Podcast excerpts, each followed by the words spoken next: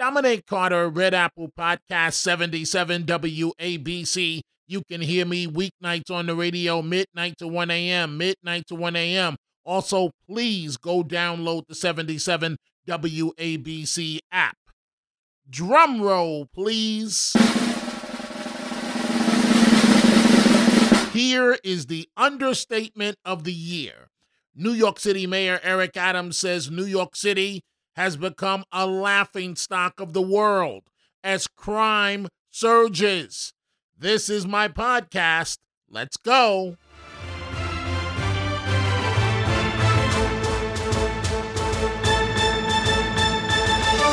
So Mayor Adams declares the most important city on the globe has become the laughingstock of the globe, adding anything goes in the city of New York.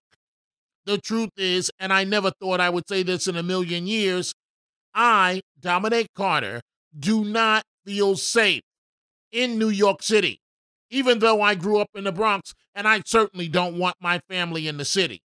So the mayor says the city has become a laughingstock.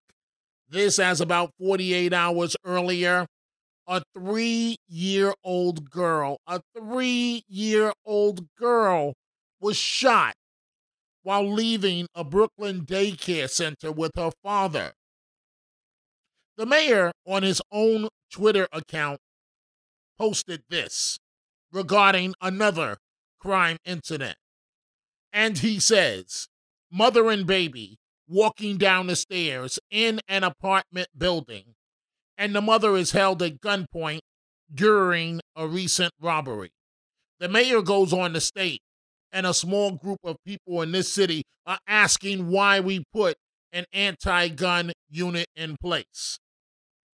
The mayor also compared himself to a wartime general who can fix the crime surge, the homeless problem in New York City. That, my friends, remains to be seen. The jury is out. But it is wonderful news that the mayor is returning to a version of broken windows with the NYPD, which means zero tolerance and a crackdown on quality of life offenses. Mr. Mayor, the only way to save New York City is to ignore the critics. They want you to keep the handcuffs on the police and not the criminals. Crack down, Mr. Mayor, on broken windows and even use stronger law enforcement tactics. But by the way, Mr. Mayor, it was a mistake to exempt athletes like Kyrie Irving and members of the New York Mets and Yankees from the vaccine mandate, but not police, firefighters, and others. The athletes got a pass, and you knew this was coming. City unions are considering new legal action because municipal workers have been required to get a shot or lose their jobs. Many have actually been placed on unemployment. But back to crime, and a strong sign of the times, of out-of-control crime.